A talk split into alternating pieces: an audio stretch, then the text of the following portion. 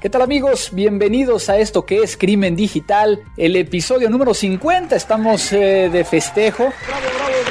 Bravo, bravo, bravo, bravo, bravo, bravo, bravo, bravo, bravo. Sí, señor. Este su podcast sobre cómputo forense, seguridad en internet, todo lo relacionado con el cibercrimen. Mi nombre es Andrés Velázquez, ya saben que en Twitter soy cibercrimen y estaremos platicando de cómo ser autodidactas en este tema de cómputo forense sin morir en el intento. Así es que no se vayan, vamos a estar festejando aquí en Crimen Digital. Todos los días, millones de seres humanos nos conectamos a un sistema de información. Vivimos una realidad virtual donde convivimos, crecemos y maduramos. Enviamos y recibimos datos a través de una red donde nadie se conoce. Solo vemos imágenes y reflejos, no juzgamos, solo intercambiamos. Es mejor estar informado, no hay pretextos. Crimen Digital, el podcast conducido por Andrés Velázquez con todo lo relacionado al cómputo forense, seguridad en Internet y las últimas tendencias nacionales y mundiales del cibercrimen.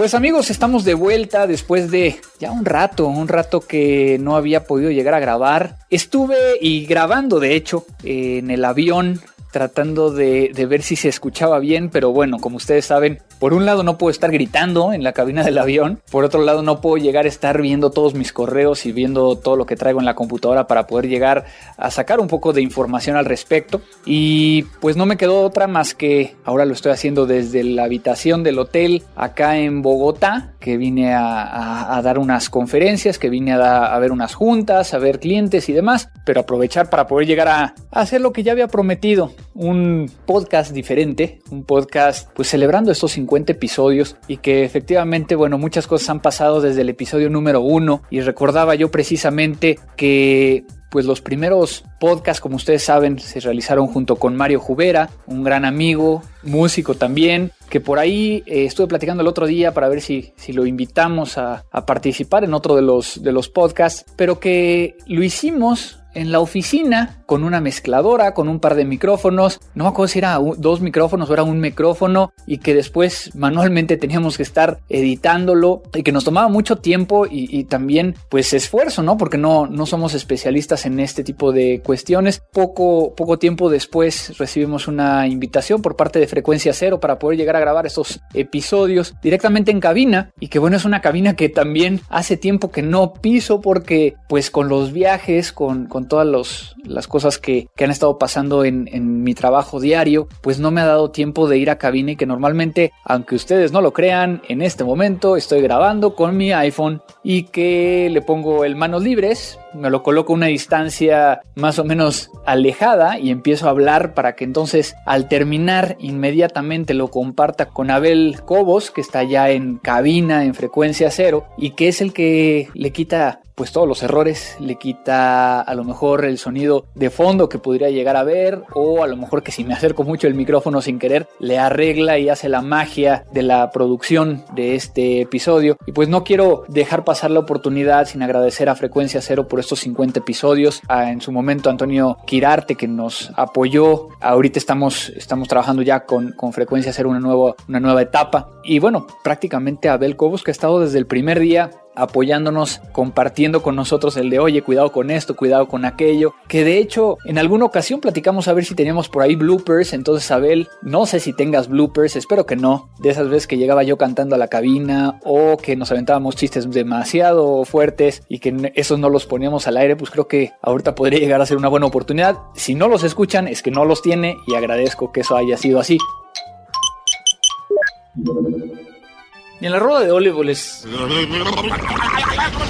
Y en la rueda de Olivo les. What did you say? Y en la rola de hoy les traigo. Y en la recomendación del día de hoy, precisamente les voy a comentar que eh, hay un, un eh, software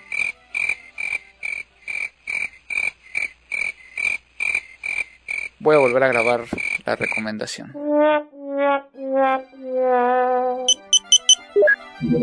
Si llega uno de tus alumnos y te dice yo quiero estudiar cómputo forense, redes, sistemas operativos y sistemas operativos. Y file systems, sistemas de archivos. Y sistemas de archivos. Dije sistemas operativos, sistemas operativos, otra vez, ¿va? ok, eso espero que lo edite Abel, gracias. Eh, y si no, pues ni modo.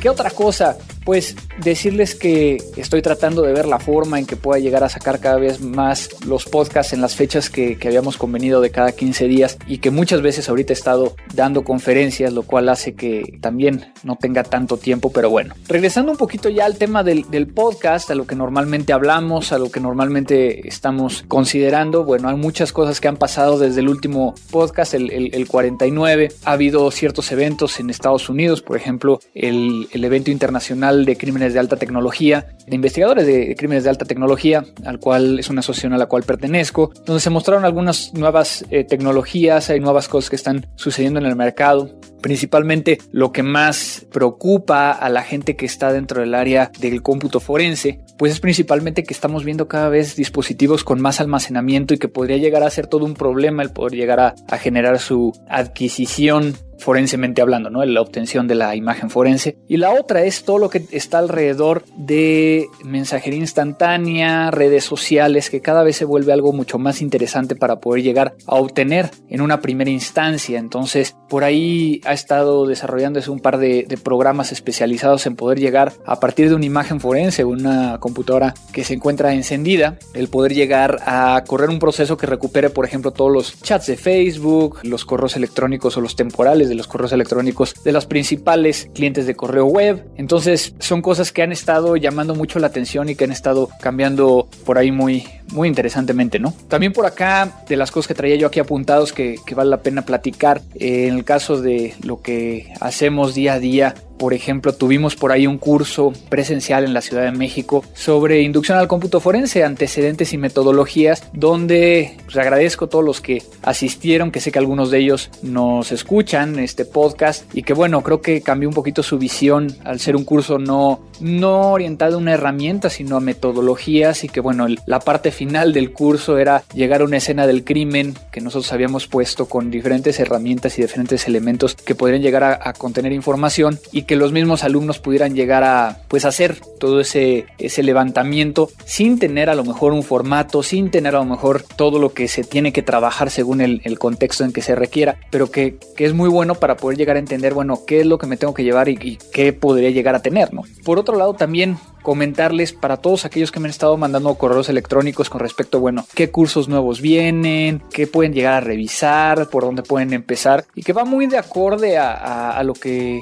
va a ser este podcast precisamente sobre el tema de la educación, los cursos y demás. Quiero compartirles una primicia. Vamos a tener, bueno, voy a tener el privilegio de, trabajar con Sansi Institute, que bueno, si ustedes recuerdan y han escuchado los podcasts, hace mucho tiempo estuvimos platicando con Rob Lee, el cual es el eh, encargado del currículo de, cómputo forense del SANS Institute. El SANS Institute se puede llegar a, considerar como la máxima entidad educativa en el tema de seguridad de la información en Estados Unidos, es decir, sus cursos son específicamente de seguridad de la información y que particularmente a mí me gustan porque por un lado no están orientados a una tecnología y por el otro lado el nivel técnico de los cursos es a tal grado que vale la pena el poder llegar a, tener acceso a ellos. No son baratos, eso es una realidad, pero les puedo asegurar que terminando uno de esos cursos están del otro lado, ¿no? O sea, si hay un, un entendimiento claro sobre, sobre muchas herramientas, sobre muchas técnicas para poder llegar a obtener información. Y bueno, les comentaba que tengo la, primicia para poder llegar a compartir con ustedes que en febrero del próximo año vamos a estar dando el curso. Particularmente va a venir alguien de Estados Unidos y un servidor debido a que voy a estar trabajando con ellos porque quieren que, que sea yo el que dé cursos en español, pero no como se venían dando antes, que era una forma de, de mentor, es decir, que ustedes autoestudiaban y después el mentor nada les ayudaba. En este caso van a ser los seis días completos,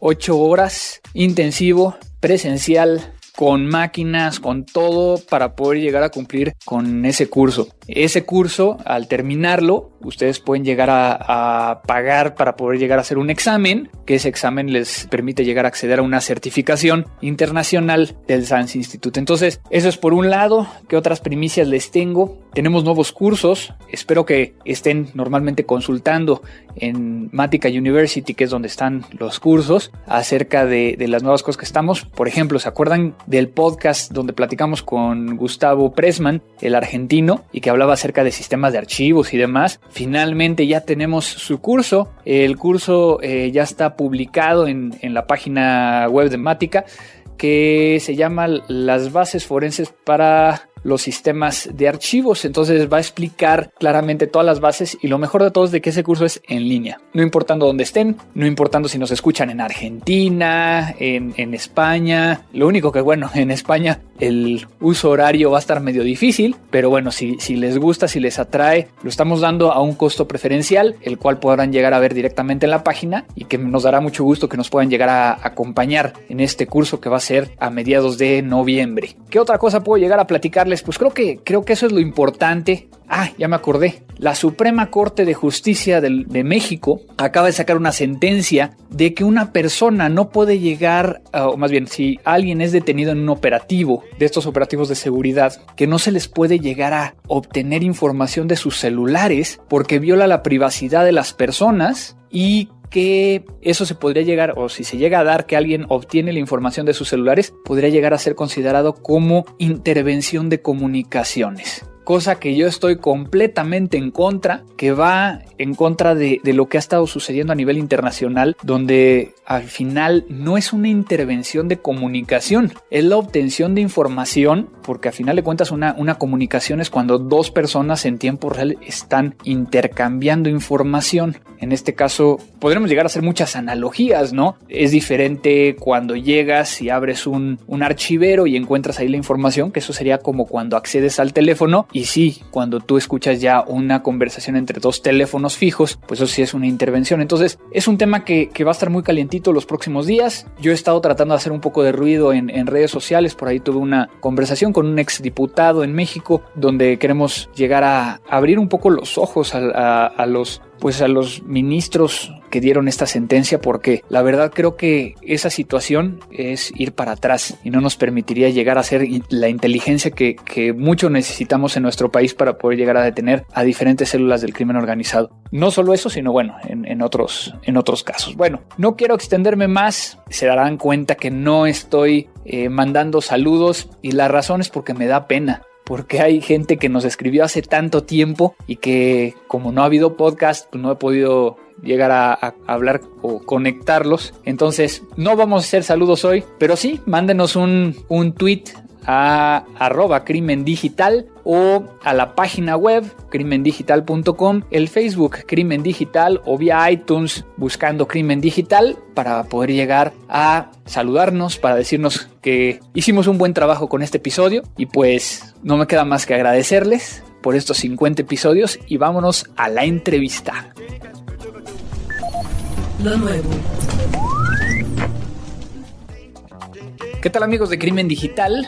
Ahora estamos con un, pues un amigo de hace mucho tiempo. Ahorita nos platicará, digo, ahorita hacemos cuentas de cuántos, hace cuántos años nos, nos conocemos. De hecho, nos conocemos desde la preparatoria. Y pues bueno, quiero, quiero presentarles a todos ustedes a una persona que, que aparte de estar en el medio de seguridad desde hace muchos años, de haber cursado conmigo prácticamente en la banca de al lado toda la carrera, y que da clases y demás, a Luis Javier Pérez, a quien, como ustedes saben, bueno, aquí en este podcast, cada quien se, se presenta. Entonces, Luis, muchas gracias por estar en Crimen Digital. Digo, sé que esto es raro, ¿no? Porque estamos así como que siempre estamos en la pachanga y en otros aspectos, pero bueno, ahora estás aquí en Crimen Digital y ¿por qué no te presentas un poco aquí a los que nos están escuchando? Muchas gracias, Andrés. Pues mira, Luis Javier Pérez, como bien lo comentabas, estudiamos lo mismo eh, al mismo tiempo hace casi 15 años, ¿no? Empezamos. Sí, más o menos. Más o menos, un buen rato. ¿Qué les puedo decir? Gracias a Andrés fue que yo entré después en la seguridad cuando alguien tenía que hacer las tareas mientras él se iba a responder incidentes a Nueva York. Entonces,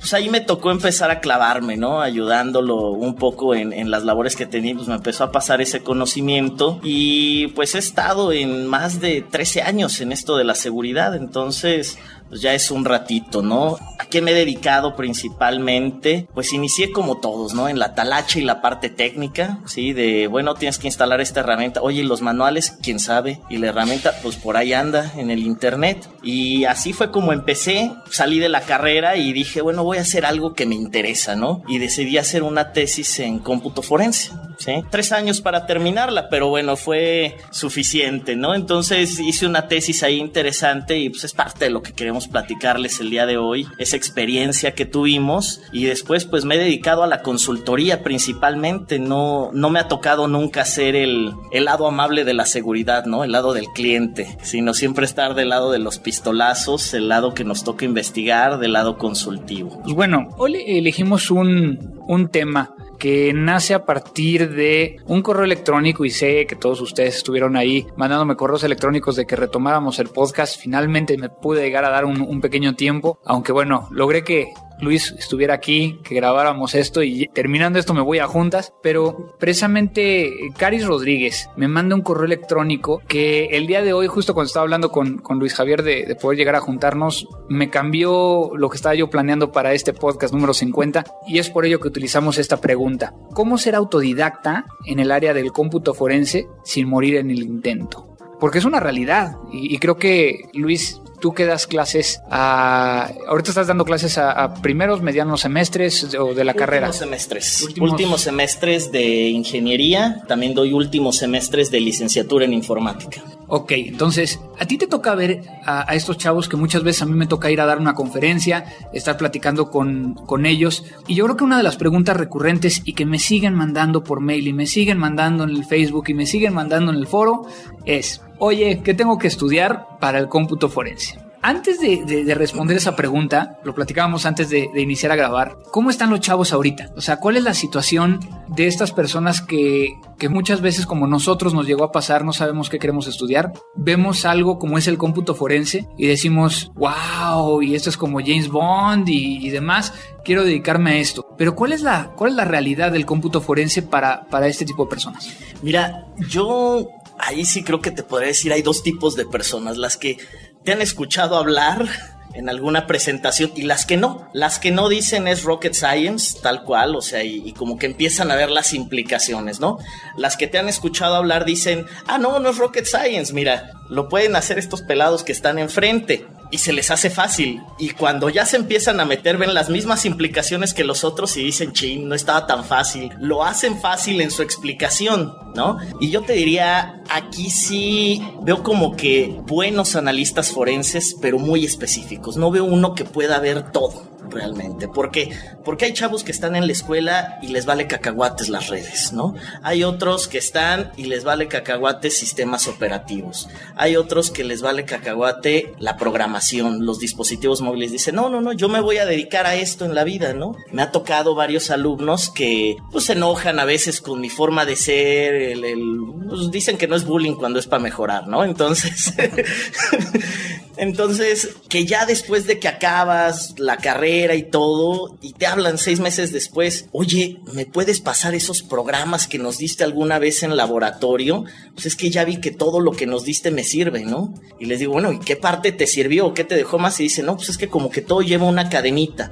Yo creo que ahí es donde eh, los chavos no entienden esa parte, que todo es una cadenita, ¿no? ¿Por qué? Porque yo te diría en mi experiencia de investigación, pues para poder lo más simple, ¿no? Bueno, no lo más simple, lo más común, recuperar un archivo, ¿no? O algo, pues necesitas saber de sistemas operativos, de file systems, de un chorro de cosas, ¿no? Porque no es lo mismo recuperar uno en Windows que utilizando inodos en Unix, ¿no? No, no, no, nada que ver. O sea, y, y no es lo mismo que grabes un archivo en, en un USB que pierdes los, los famosísimos ADS, los Alternate Data Streams, a que lo grabes en tu sistema operativo de tu máquina de casa bien padre, ¿no? Entonces, digamos que cuál es la realidad. O sea, porque muchos de los chavos que hemos estado dando últimamente conferencias, a lo mejor está mal lo que estoy haciendo en cuestión de que se vea tan fácil. No creo que esté mal, pero yo creo que les tienes que dejar eh, el brochure, ¿no? De decirles, si te interesa ser analista forense, sí, es una profesión padre, como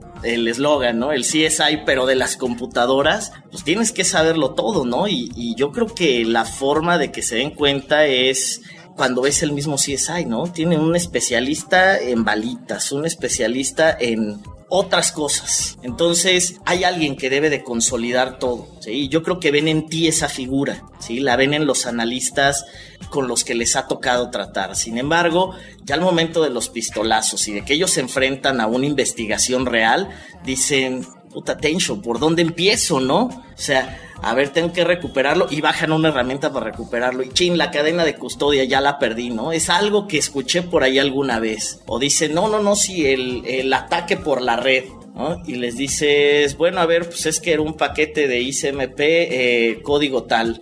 Y se quedan con los ojos cuadrados, ¿no?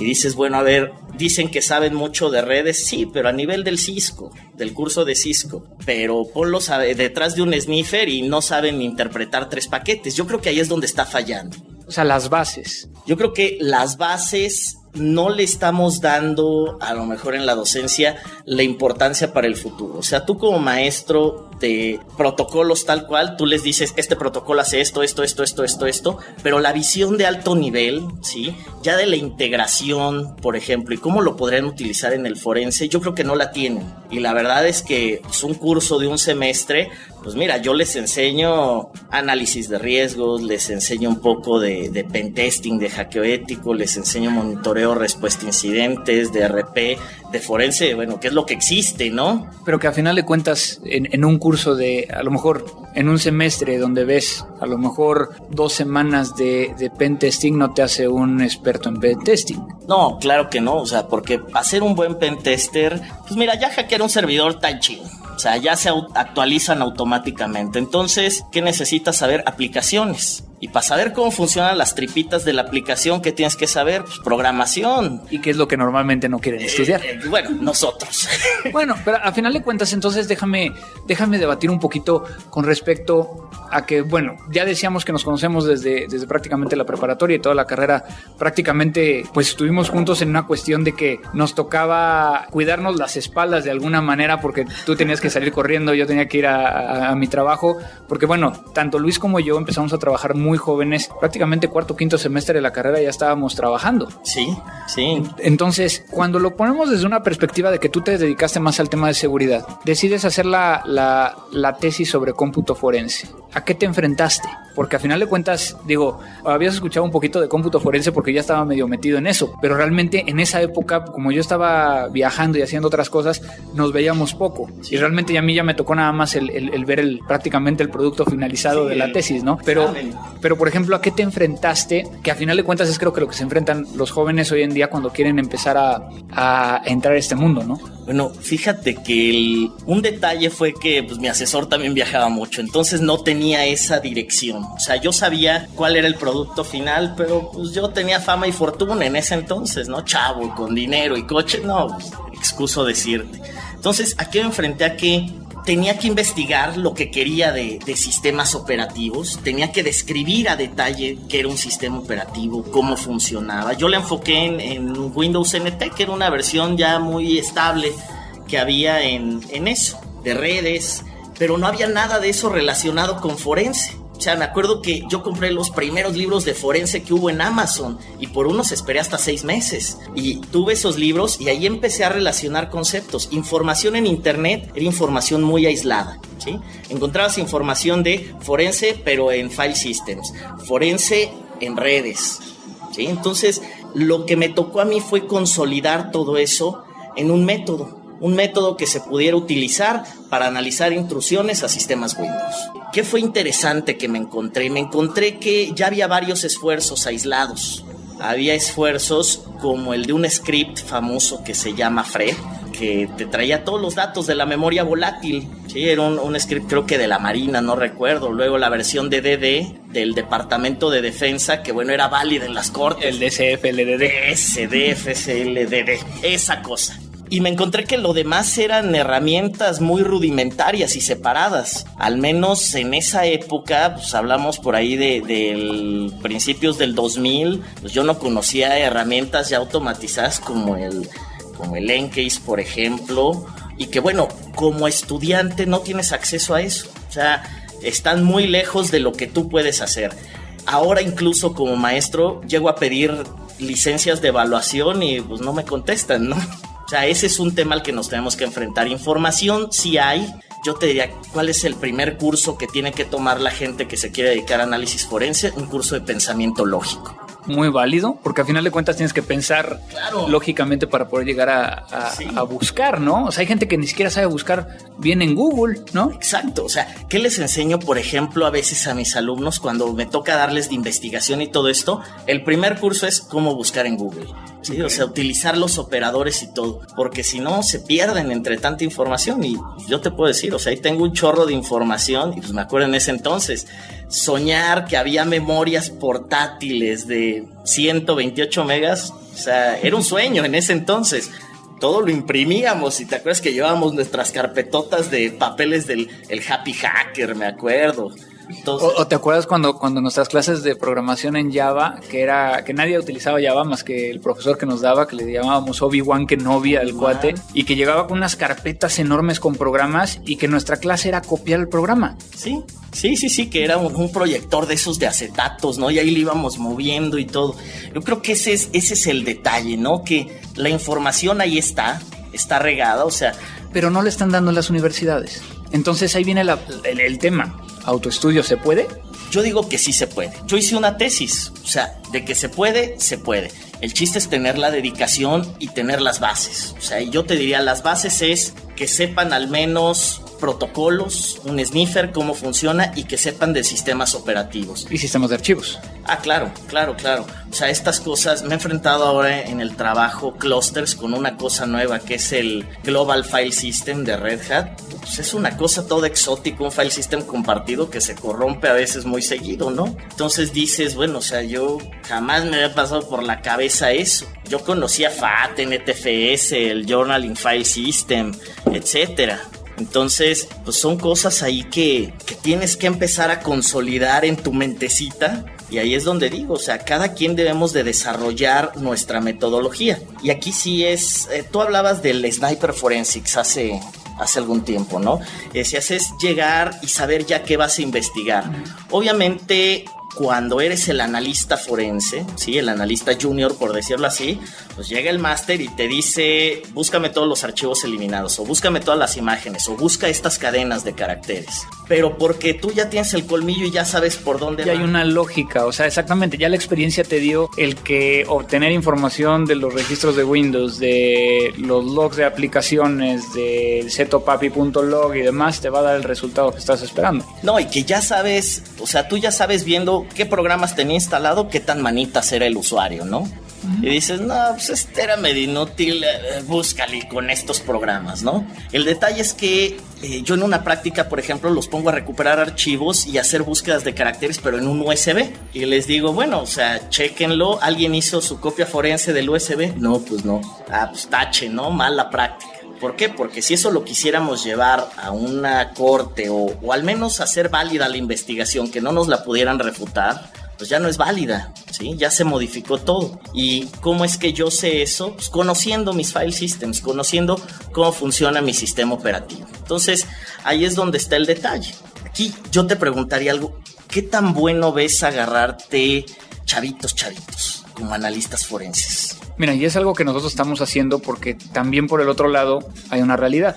Allá afuera no hay examinadores. No. Entonces yo no puedo llegar a poner así en el periódico, se busca examinador forense digital, porque pues a menos de que yo aplique, ¿no? Son tus tres cuates que conoces, ¿no? Y, y, dos están en Venezuela, Colombia, Argentina y... Exactamente, entonces lo que nosotros estamos haciendo es preparar gente desde cero, pero que necesitamos que tenga ciertas características, ¿no? Que, tengan cierto perfil que nos permita llegar a desarrollarlos. Porque sería muy ilógico de mi parte el ir a buscar a alguien que ya tuviera el conocimiento. Entonces, muchas veces el problema que me enfrento, ahora te lo voy a decir yo, a ti, docente, es de que no tienen bases y no tienen esa lógica y no tienen a lo mejor la diferencia entre un FAT y un NTFS y que a lo mejor incluso les dices, oye, a ver cuántas interfaces o tipos de interfaces conoces de discos duros y de ISATA y de ahí no lo sacas, ¿no? Y entonces pues qué pasa con los SIF, qué pasa con los SCSI, que bueno, ya van para afuera, pero a final de cuentas te los puedes llegar a enfrentar.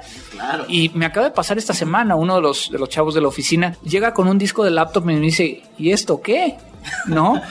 Y bueno, le dije, pues tienes que buscar un conector, porque era, era de estas laptops que traen IDE a final de cuentas, pero un IDE modificado para las laptops Dell. Entonces necesitas conseguir el, el- Ah, el adaptador adaptador, especial, sí. que a final de cuentas los teníamos, pero pues en lo que lo ven, imagínate que eso pasa enfrente de un cliente o enfrente de que están haciendo una investigación, pues no puede llegar a ser así. Es que yo creo que una ventaja que teníamos nosotros, al menos en este punto, es que pues, nosotros armamos nuestras computadoras y acuérdate, Coco y Leo.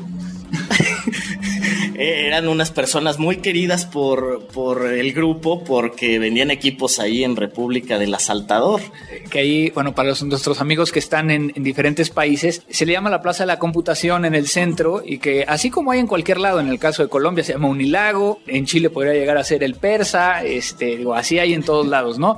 Y que vas a comprar las partes de tus computadoras por separado, no sabes la procedencia de todas las partes, de algunas sí, y armas tu propia computadora. Y en ese entonces me acuerdo que organizábamos como, todavía lo hacen hoy en día, ¿no? Algunos sí lo hacen, pero ya la mayoría es de que, ay, salió la Alienware y como se ve también re bonita.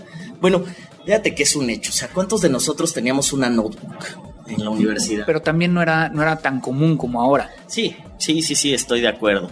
Pero sí, en efecto, o sea, nosotros la armábamos y me acuerdo que veíamos de las 20 motherboards que vendían en México, tú decías, quiero esta con este procesador y le voy a meter una RAM de tal velocidad y un disco duro de tanto y para eso necesito esta interfase. Y nos poníamos a ver incluso el, el caché que tenía el procesador para ver cuántas eh, operaciones o Ah, instrucciones por minuto y, y entonces eso nos permitía saber qué tanto iba a, a funcionar con ciertas memorias. Pero yo me iría un poquito más allá. ¿Te acuerdas de aquellas épocas donde nadie nos hacía caso en el tema de seguridad y que nos quedábamos de ver, ya en tu casa, en la escuela, o en este caso en la universidad o en mi casa, con nuestras computadoras para hackearnos unos a otros? Sí, sí, sí, me acuerdo que, que empezamos el, pues, a conocer los file systems y cómo funcionaba todo, ¿no?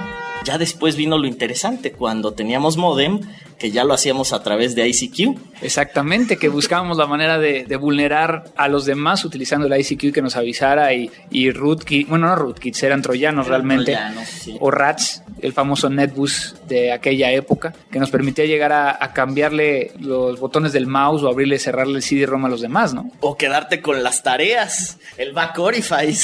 Exactamente. Pero bueno, aquí la pregunta otra vez regresando hacia la parte de lo que tú estás viendo, esa curiosidad, ¿la ves en los alumnos hoy en día? Fíjate que sí, pero el otro día en una plática con una de mis alumnas que se dedica a seguridad, me desilusionó un poco. Le dije, oye, a ver, tú estás en esto, tú dices que te interesa la clase, ¿no? Y me dice, no, sí, sí me interesa, pero ya tenemos demasiados distractores. Dice que el teléfono, que el internet. Y yo digo, bueno, o sea, también eso es de cada quien. Yo creo que el periodo de atención, o sea, les entra el furor y la misma curiosidad, ¿no? Y dicen, yo quiero ser analista forense. ¿Cuánto estás dispuesto a sacrificar por serlo? O sea, en cuanto a tiempo, yo te diría, porque, pues bueno, yo hice una tesis en forense y ya no estaba en la escuela. Entonces, ¿a quién le preguntaba? Mi asesor medio me decía, estábamos por aquí, acá. Te preguntaba a ti cuando te podía ver y pues fue ir recolectando información. Sí, o sea, yo le dediqué, te puedo decir, dos años. Dos años, pero bueno, salió una tesis que yo la sigo viendo y tiene conceptos muy válidos. Aplicados a sistemas viejos, sí, pero siguen siendo conceptos válidos, herramientas que cualquiera que vea dice, ah, pues, conozco una herramienta que hace lo mismo, pero en los sistemas nuevos. Esa curiosidad de leer, de leer un documento de más de 20 páginas sin dormirse y sin dejarlo, yo creo que eso es lo que les está faltando. ¿Te acuerdas de cuando, cuando llegábamos a la universidad con estos libros de Maximum Security de, en Linux sí. de más de 500 hojas y que nos íbamos de vacaciones y en una semana era de ya, se acabó? ¿Sí? Creo que ahorita también falta esa parte, ¿no? Sí, porque yo al menos sigo comprando libros físicos, ¿no? Paperback. Me cuesta mucho leer en la pantalla, pero los veo ahora de que, oye, tal libro, ah, sí, sí, sí, sí, este, lo busco y lo compro en línea para tenerlo en PDF. Pero lo tienen como de consulta, no los leen. Sí, no los leen. No Entonces realmente no saben qué hay ahí adentro. Sí. O sea, acuérdate, cuando estudiamos para el CISP, me acuerdo en una de esas que te fuiste a Estados Unidos, me trajiste un librito del CISP que compraste uno, lo trajiste y bueno, nos lo leímos como en una semana, ¿no? Y de, oye, ¿qué te pareció tal capítulo? No, o sea, eso ya no existe. O sea, ya se sientan y dicen, oye, es que el programa no me sale. Y ahora desafortunadamente quieren las prácticas todo digerido, paso por paso. O sea, yo llevo en una práctica y les digo, aquí está el programa, aquí está esto, tienen que sacar esto. Si no saben, me preguntan y yo les digo por dónde. Pero quieren el paso a paso, de da clic aquí, da clic acá. O sea, tienen que investigar, tienen que ser más curiosos. Si no son curiosos, no pueden ser analistas forenses, o sea, ni hacer nada que se relacione. Si no les interesa saber cómo funciona un exploit, ¿sí? Cómo entran a un sistema y verlo en el sniffer cómo se ve, pues a la hora de analizarlo se van a encontrar con cosas más exóticas todavía, ¿no? No van a poder. Entonces, ¿qué le podemos llegar a decir a estos jóvenes que están saliendo de carrera? O incluso a la gente que ya salió y que, le interesa este, esta área. Digo, a pesar de que tú no te dedicas al 100% a esto, pero que hiciste tu tesis, que estás conectado en la parte de la docencia, que estás conectado... Porque al final de cuentas, eh, este mundo de la seguridad informática aunque hay veces de que a mí me queda la duda si forense todavía entra dentro de la parte de seguridad informática como un elemento preventivo o no, pero es un, medio muy chiquito y nos vemos a cada rato en eventos, nos vemos incluso, bueno, tenemos algunos compañeros de, de generación que están también en el medio de seguridad, donde salimos algunos, pero te voy a hacer una pregunta que me hicieron el otro día y que quiero que me contestes sinceramente. Si te hubieras quedado con la información que aprendiste o que te dieron los profesores, los docentes de la universidad, ¿estarías en el lugar donde estás ahora? No, para nada, para nada. O sea, yo creo que lo que ellos me dejaron es bases y búscale, mano. O sea, y, y, te dan las bases para saber más o menos dónde buscar. O sea, si yo te pregunto, si tienes una duda de cómo funciona una red, ¿dónde buscarías? No se vale Google ni Wikipedia. ¿Dónde buscaría? Pues a lo mejor en, en un libro o la otra es ir con un especialista, alguien que ya conozcas y que puedas llegar, digo, porque ahí está la, la, famosa anécdota este de Henry Ford, ¿no? Donde Henry Ford dijo que era la persona más sabia del mundo y que a quien le hiciera una pregunta que no pudiera llegar a contestar, pues le iba a regalar coches o quién sabe qué le iba a regalar, ¿no? Y entonces al día siguiente en la rueda de prensa se encuentra una, una mesa con un teléfono y una libreta. Llega Henry Ford y dice, perfecto, empiecen a tirar las preguntas. Empiezan a aventarle una pregunta y en ese momento abre la libreta, busca el teléfono de un amigo, le habla, le dice, oye, me están preguntando de esto, ¿qué onda? Y entonces se da uno cuenta que la persona más sabia es quien sabe a quién preguntarle y que sabe dónde encontrar la respuesta. Exacto, o sea, y, y que sabes a dónde referirte, ¿no? O sea, yo te diría de redes, pues el, el Tannenbaum, ¿no? Que veíamos, o sea, el, el date, el de, de SEO, de sistemas operativos, si es que todavía lo siguen viendo, ¿no? Yo creo que ese, ese es el punto, o sea, que sean lo suficientemente curiosos. ¿Qué necesita un recién egresado o alguien que se quiere meter a esto? Definitivamente necesita una guía de todo lo que involucra. O sea, saber, saber por dónde empezar. Sí, sí, sí, sí. O sea, el, el, saber por dónde empezar no es decirle bájate Enkis o Forensic Toolkit o cualquier cosa. O sea, es de existe una cosa que se llama Cookie Cruncher que te sirve para analizar cookie. Ah, ok, ok. Voy a, voy a tomarlo en cuenta. Pero, por ejemplo, yo, yo luego les digo, a ver, necesitan saber la diferencia entre NTFS y FAT como sistemas de archivos. ¿Dónde pueden llegar hoy en día a buscar ese tipo de diferencias? Y llegar a buscarlo en los Fíjate que los que fabrican discos duros tienen mucha literatura de eso.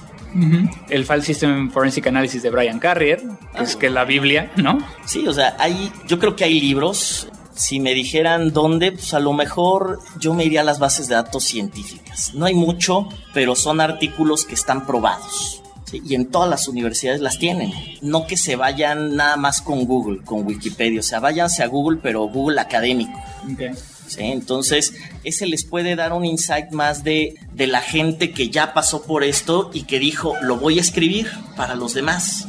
Los alumnos están, digo, a nosotros nos tocó que se subió un profesor y nos decía algo y bueno, tú y yo éramos especialistas en, en hacer bullying a los profesores de que ah, no les cre creíamos y es de, a ver, no, explícamelo bien hasta que lo entienda. Eso sigue existiendo. El tema de, de una discusión, pero no una discusión por discutir, sino el poder llegar a confrontar al profesor para que pueda llegar a darte más información de la que inicialmente te estaba dando, cuestionarlo sobre lo que está diciendo y después validarlo. Sí, sí existe, o sea, se sigue dando. Yo te puedo decir que tengo alumnos muy, muy, muy brillantes y me dicen, oye, ¿y esto cómo lo orienta al sistema? Si conozco el sistema, le digo, ah, mira, lo podrías hacer así, así, así. Si conozco el detalle, si no le digo, mira, puedes ir por acá, o te sugiero que leas este libro o este paper. Y si no es, ¿sabes qué? Me lo llevo de tarea y te mando un correo al rato. Claro, ¿sí? claro, pero, pero sí se sigue dando. Sí, sí se sigue dando. O sea, hay, hay gente que sí le interesa el tema. O sea, hay gente que sí está muy interesada. Y lo peor es que en esto de la seguridad, fíjate que me ha tocado la, la lógica que a veces siguen las empresas. ¿eh? No toman acción hasta que ya se fue el niño al pozo. Entonces, si dicen, no, pues es que sí me ha tocado ver incidentes, ah, pues cómo lo protegería, ¿no? Oye, sí se me han borrado archivos, pues cómo los recuperaría. Pero si no hay veces que dicen, no, pues me vale, y te hablan un año después, oye, ¿me puedes pasar las herramientas de las prácticas? Porque recuerdo que por ahí vimos algo de esto. Entonces, yo lo que busco es llevarlos por un amplio espectro de conocimiento, pero ya la lógica que ellos hagan de relacionar esos conceptos y a qué se quieran dedicar en la vida, bueno, ya es de cada quien cerrando un poquito ya el tema, porque saben que este podcast normalmente dura ciertos minutos y digo, a, pesar de que estamos, estamos con el podcast número 50 festejando aquí, digo, hubiéramos traído algo de vino, algo de mezcales o algo así. Yo creo que redondeando un poquito y, para cerrar, entonces, si llega uno de tus alumnos y te dice, yo quiero estudiar cómputo forense, redes, sistemas operativos y sistemas de archivos, ¿por dónde empezar? Yo les diría que por lo que te dicen cuando tomas las clases de sexualidad, ¿no? Conoce tu cuerpo. Entonces, ¿qué tengo enfrente de mí? A ver, tengo una máquina que tiene tal sistema operativo. Pues échala a perder, my friend. O sea, lo que tengas enfrente. Digo, todos los sistemas operativos en mayor o menor medida se parecen. Los file systems, todos en mayor o menor medida se parecen. Entonces, tienes archivos, tienes carpetas, tienes este alguna bitácora o journaling. O sea, al final de cuentas es lo mismo. Tienes bitácoras, tienes eh, antivirus, detector de intrusos que guarda todo. O sea, conózcanlo si tienen la oportunidad de tener una máquina de laboratorio, de poder poner un virtualizador y tener máquinas virtuales, pónganse ahí y bajen herramientas, bajen papers de forenses y echen a perder la máquina, pero vean qué es lo que pasa. O sea, y vean no nada más de qué saca la pantalla azul, o sea, vean la bitácora, a ver qué hice y qué pasó. ¿Sí? Mandé un paquete y cómo se reflejó coincidimos entonces que el iniciar en esta parte de forense no es algo que diga yo tomo un curso de Lisi Concil y, gracias por participar, este, sino que es, es realmente dedicarle tiempo, mente y espíritu a una disciplina que te va a requerir mucho? Sí, claro, claro. No demerito los cursos. O sea, los cursos son muy buenos. ¿Por qué? Porque te mantienen actualizado. O sea, cuando tú tomas un curso a lo mejor en específico de una herramienta o de análisis de imágenes, por ejemplo, pues ese sí te sirve, porque a lo mejor es un skill que no tienes y que quieres obtener, o la herramienta, oye, es algo que me ayuda a hacer todo lo que yo hacía manita, ¿sí? O que es la que me pusieron en la oficina, o la que yo puedo conseguir como analista forense, pues oye, tomo un curso y me va a ayudar. Siempre las herramientas tienen cierta metodología preconcebida dentro de ellas mismas, ¿no? Cierta lógica que no está mal conocerla porque nos sirve. Y ahí es donde se complementa con el conocimiento del analista para sacar la información. Por eso, si tú le pones a alguien que no tiene ni idea la herramienta, pues va a sacar un reporte y todo, pero a ver, interprétalo. Claro. O sea, yo creo que los cursos son bien, bien, bien importantes. El conocer la metodología. O sea, si hay un curso que te dé una metodología, yo lo tomaría definitivamente. O sea, ¿por qué? Porque me lo van a dar actualizado. Ahí que dicen, oye, licenciatura en forense o maestría, híjole, a mí que me ha tocado te puedo decir, nos tardamos de uno a tres años en hacer el plan y bajarlo. Y luego los maestros en lo que van madurando ese plan, pues nos tardamos otro año. Entonces yo creo que los cursos son un muy buen método para mantenerse actualizado. Los cursos de herramientas son buenos para conocerlas y poder ahí a lo mejor sacarle al instructor lo que sabe, ¿no? Tal vez yo digo, bueno, la herramienta es secundario si lo aprendo, pero sé que el que la va a dar sabe. Entonces yo tengo dudas muy puntuales, se las voy a ir sacando ahí.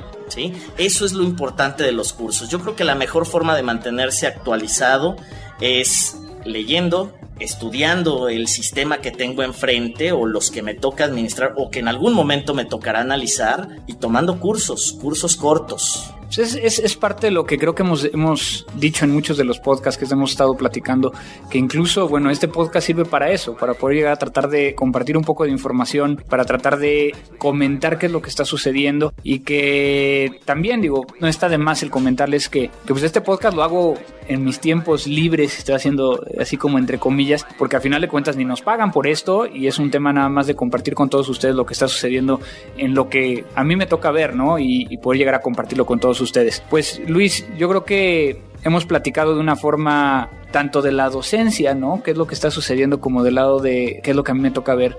Espero que todos ustedes hayan quedado eh, claros en cuestión de hacia dónde tienen que, orientarlo. Yo creo que lo que luego digo yo en broma, ah, ni, tan en broma, ustedes saben que luego cuando lo digo en las conferencias es porque, porque tiene algo detrás y es el hecho de decir que no le crean a sus profesores, que investiguen, que autoestudien, que ustedes a final de cuentas pueden llegar a marcar la diferencia entre ustedes y los demás estudiantes en otras carreras simplemente al dedicarle a lo mejor dos, tres horas al día en revisar qué es lo nuevo qué información hay allá afuera y cuestionando a aquellos profesores de dónde pueden llegar a encontrar más información. Obviamente, no todos los profesores son como tú, que a final de cuentas sabes y que, te respaldas y te pones a estudiar.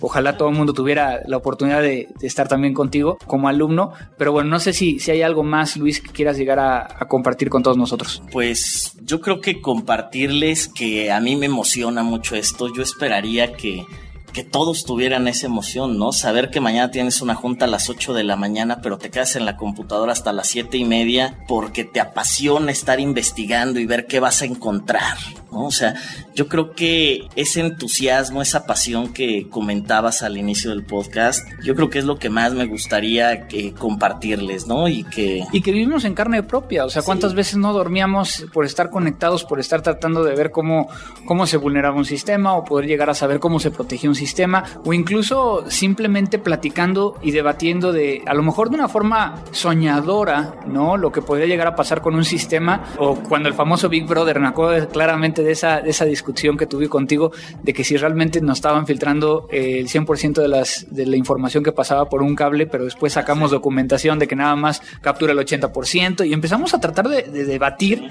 de una forma en que, en que creo que los dos nos, nos quedamos con una muy buena pues una disertación sobre lo que estaba sucediendo. Sí, sí, o sea, yo creo que eso, el, el, discutir con sus compañeros, con alguien que les pueda criticar en el buen sentido lo que están haciendo y lo que están pensando hacer es lo más importante. O sea, júntense, pruébenlo y, vean con alguien más que se afina a los intereses que tienen, porque de esa forma pues tienen quien los retroalimente. Y obviamente, pues no dejen de leer. Y si tienen la oportunidad de ir y preguntarle al experto, vayan. Que ahorita lo hemos platicado en las conferencias. Ahorita estás únicamente a un tuit de distancia de preguntarle a alguien.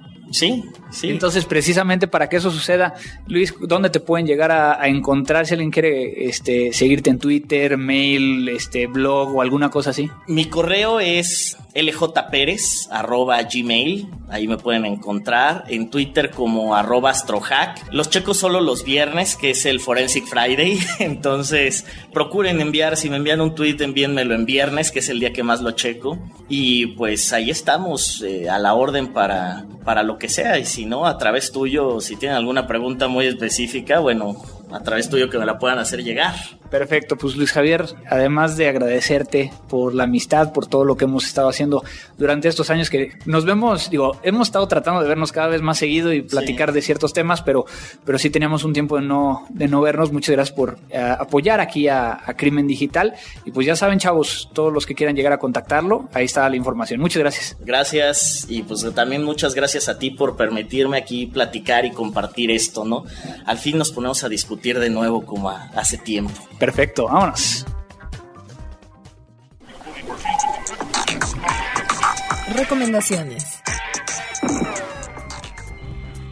Pues amigos, estamos en la fase final de este episodio número 50. Espero que les haya gustado mucho la entrevista con Luis Javier Pérez, a quien le agradezco mucho su tiempo y que pues estamos tratando de, darles esa, esa, visión que no quiero que, que se escuche como regaño, pero sí que necesitamos que ustedes mismos vayan viendo si son estudiantes qué es lo que se puede llegar a hacer, qué es lo que se debe de hacer para poder llegar a, a esta disciplina que puede llegar a ser tanto seguridad como, como el cómputo forense. Pues yo creo que vamos a la parte de la recomendación, como en todos nuestros episodios, que de alguna manera las recomendaciones que hemos dado anteriormente tienen que ver principalmente con herramientas, con páginas, y yo creo que la recomendación ahora va a ser que busquen libros, que busquen algún material que nos permita llegar a entender un poco más acerca de la seguridad informática, el poder llegar a buscar a lo mejor en línea un comparativo entre los diferentes sistemas de archivos, entre las diferentes cosas que puede llegar a hacer a lo mejor una aplicación, alguna herramienta.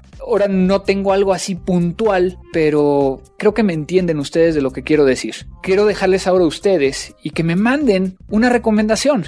Mándenme una recomendación vía correo electrónico a contacto arroba crimendigital.com o pueden llegar a hacerlo en la página que es www.crimendigital.com o también vía Twitter a arroba crimendigital. Mándenos la recomendación que tenga que ver con forense, con herramientas forenses, con metodologías, cosas que hayan ustedes encontrado ubicado o que quieren llegar a compartir con los demás para que entonces mostremos que, queremos llegar a compartir y, que, hacer una comunidad. Creo que eso es lo que nos hace falta un poquito, el poder llegar a que se vea que esta comunidad está creciendo. Y bueno, no me queda más que agradecer a todos ustedes, a los que nos envían comunicaciones, a los que nos siguen en Twitter, a los que siguen este podcast durante este tiempo, que no quiero llegar a decir cuánto tiempo ha sido, ustedes saben cuánto tiempo ha sido este podcast. Crimen Digital. Agradezco muchísimo a todos los que han participado, a todos los que hemos tenido como invitados, a, la gente de Frecuencia Cero, a Abel Cobos en la parte de la producción, edición, eh, publicación de este podcast y agradecerles a ustedes, agradecerte a ti, a ti que en estos momentos nos estás escuchando y que has estado escuchando 50 episodios de esto